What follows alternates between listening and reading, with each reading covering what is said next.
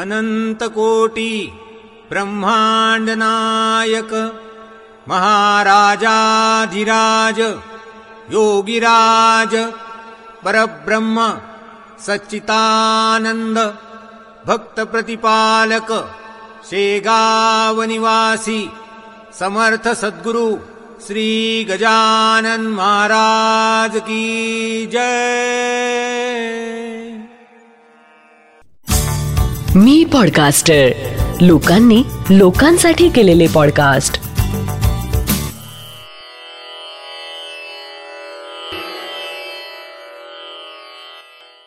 श्री गजानन महाराज की जय. श्री गजानन अनुभव ह्या पॉडकास्टचा आजचा भाग आहे एकशे बारा. तुझी एक दृष्टी कृपाळू पुरेशी. जय गजानन. असं म्हणतात की तीर्थक्षेत्राची पायीवारी करण्याचा योग नशिबात असावा लागतो. त्यातून पालखीसोबत पायीवारी करण्याचा योग आला तर तो योग अधिकच चांगला. माझ्या बाबतीत म्हणाल तर आता आयुष्याची चाळीशी उलटली पण आजपर्यंत पायीवारी करण्याचा योग आलेला नाही. हां मात्र माझ्या आईच्या कृपेने म्हणा प्रयत्नाने म्हणा माझ्या अगदी लहानपणी गजानन महाराजांच्या पालखीसोबत झेंडा खांद्यावर घेऊन निदान काही वेळ चालण्याचा योग मला अनेक वेळा प्राप्त झाला आहे माझं बालपण धाराशिव ज्याला उस्मानाबाद असं म्हटलं जातं. त्या गावात घडलं. मी गजानन मनोहर देशपांडे. उस्मानाबाद जिल्ह्यातील परांडा या गावी माझा जन्म झाला. तेच माझ्या आईचं माहेर. आईच्या माहेरी सर्वांनाच गजानन महाराजांचं वेड. स्वाभाविकपणेच आईसाठी गजानन महाराज हे अत्यंत श्रद्धेचं स्थान. दरवर्षी आषाढी एकादशीकरता गजानन महाराजांची पालखी शेगावहून पंढरपूरला जाण्याकरता निघते तेव्हा जाताना पालखी उस्मानाबाद मार्गे जाते. मला आठवतं जेव्हा मी सात आठ वर्षांचा असेन आई मला त्या वर्षी गावात पालखी आली तेव्हा गजानन महाराजांच्या दर्शनासाठी घेऊन गेली. मुखवट्याचं दर्शन झाल्यावर सोबत चालणारे एक वारकरी होते. त्यांना मी नमस्कार केला. त्यांनी कौतुकाने त्यांच्या खांद्यावरील झेंडा मला देऊ केला. मी झेंडा घेऊन पालखीसोबत काही वेळ चाललो. सर्व कौतुकाने पाहत होते. काही अंतर चालल्यावर मी झेंडा पुन्हा माऊलींना देऊन त्यांना नमस्कार केला. सगळ्यांना खूपच आनंद झाला. त्यानंतर प्रतिवर्षी असं होऊ लागलं. पालखी गावात आली की प्रथम दर्शन नंतर झेंडा घेऊन पालखीसोबत थोडी वाटचाल. तेव्हा खूप छान वाटायचं. पालखीसोबत हत्ती घोडे लहान वयात हे सर्व अधिकच भव्य वाटायचं. माझ्या लहान वयामुळे सेवेकरी मला ओळखू लागलेत. तेव्हा पालखीसोबत वरिष्ठ सेवेकरी म्हणून श्री मोहन उलगे असायचे. तेही आता माझ्या परिचयाचे झाले. पुढे मी मोठा झालो खांद्यावर झेंडा राहिला नाही. मात्र पालखीचं दर्शन आणि महाराजांना प्रार्थना नित्य नियमानं होत होती. लहानपणी खांद्यावर आलेला झेंडा महाराजांच्याच कृपाशीर्वादाचा भाग होता. याची जाणीव मला पुढे घडलेल्या दोन प्रसंगांतून झाली. मला आता नेमकं वर्ष आठवत नाही पण एके वर्षी जेव्हा पालखीचं गावात आगमन होणार होतं त्या दिवशीची ही गोष्ट. पालखीला मी समोरा गेलो. मी त्या तेजस्वी मुखवट्यासमोर उभा होतो. मी नमस्कार केला आणि मला आतून प्रेरणा झाली की गावातून पालखी ज्या ज्या मार्गाने समोर जाते त्या मार्गावर समोर जाऊन एक फेरफटका मारून ये मी सायकलवर स्वार होऊन निघालो. अनेक वर्ष पालखीसोबत गावातून फिरल्यामुळे मला मार्ग परिचयाचा होताच. एका ठिकाणी एक अरुंद गल्ली आहे. तिथून मी आत शिरलो. बराच पुढे आलो मात्र पुढे रस्ता बंद झाला होता. कारण एका ठिकाणी बोरिंगचं काम सुरू होतं. बोरिंगची गाडी वाटेत चक्क आडवी उभी होती. हत्ती घोडे लावा जमा सकट पालखी पुढे निघणं शक्यच नव्हतं. बरं आज शिरल्यावर परत फिरणं ही कल्पनाही कुठल्याच अर्थी मनाला स्पर्श करू शकली नाही. मी तसाच परतलो आणि मोहन उलगे यांच्या कानावर ही गोष्ट घातली. अर्थातच अलीकडील वळणावरूनच पालखीचा मार्ग ठरविण्यात आला. पुढे आलेला अडथळा महाराजांनी माझ्या माध्यमातून संबंधितांपर्यंत कळविला. या गोष्टीने मी आनंदित झालो होतो. आषाढीसाठी जेव्हा शेगावहून पालखी निघते तेव्हा पालखी रोज नियोजित ठिकाणी पोचल्यावर ठरल्याप्रमाणे पालखीचा त्या गावात मुक्काम असतो. पालखीचा मुक्काम कुठल्या गावात कोणत्या दिवशी असणार याचं वेळापत्रक आधीच माहिती असल्याने प्रत्येकच गावात उत्साहाने गजानन महाराज भक्त पालखीचं स्वागत करतात.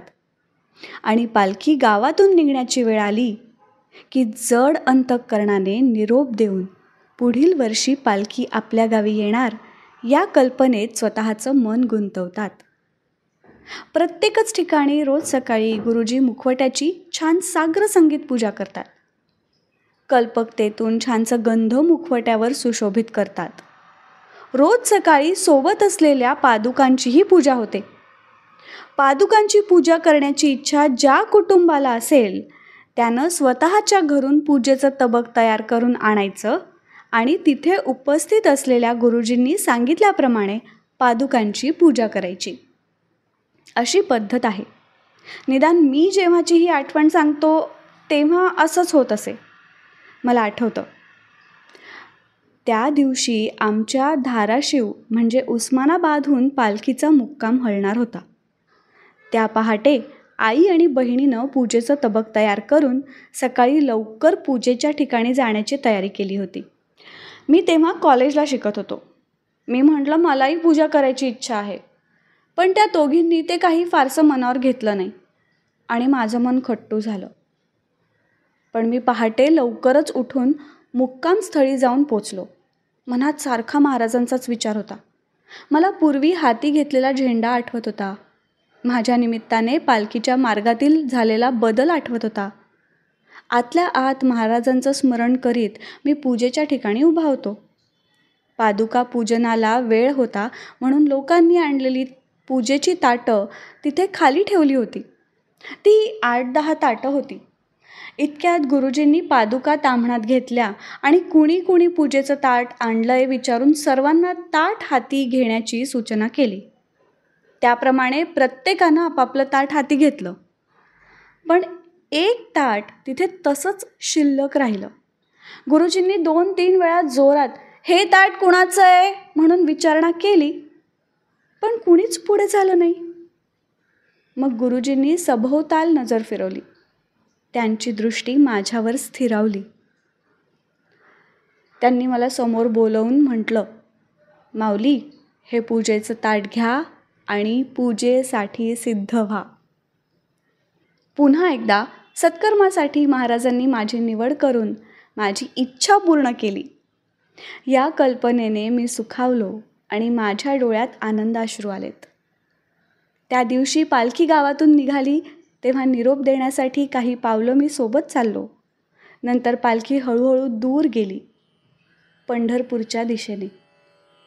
जड अंतकरणाने मी माघारी फिरलो आणि मनाची हुरहुर कमी करण्याकरिता नामस्मरण सुरू केलं. श्री गजानन जय गजानन. श्री गजानन जय गजानन. आता आपण ऐकलात हा अनुभव आहे श्री गजानन मोहनराव देशपांडे नाशिक ह्यांचा जयंत वेलणकर ह्यांनी शब्दांकित केलेले. पौर्णिमा देशपांडे हिच्या आवाजात आणि नचिकेत शिरे प्रस्तुत श्री गजानन अनुभव ह्या पॉडकास्टचा हा भाग. हा पॉडकास्ट तुम्हाला कसा वाटला हे आम्हाला नक्की कळवा. तुमच्याकडे असे काही अनुभव असतील तेही आमच्यापर्यंत पोचवायला विसरू नका. डॉक्टर जयंत वेलणकर आणि मी पॉडकास्टरचे डिटेल्स खाली शो नोट्समध्ये दिले आहेत. दर गुरुवारी नवीन अनुभव ऐकण्यासाठी मी पॉडकास्टर चॅनलला नक्की सबस्क्राईब करा आणि इतरांना पण शेअर करा. तुम्हाला जर घरी समर्थ सद्गुरू श्री गजानन महाराजांची उपासना करायची असेल तर त्यासाठी डॉक्टर जयंत वेलणकर यांनी रेकॉर्ड केलेल्या साधनेचा आपण लाभ घेऊ शकता. त्याची लिंक खाली दिलेली आहे. मी पॉडकास्टरचे इतरही पॉडकास्ट नक्की ऐका. पुन्हा भेटूया पुढच्या गुरुवारी एका नवीन अनुभवासोबत. तोपर्यंत श्री गजानन जय गजानन. श्री गजानन जय गजानन.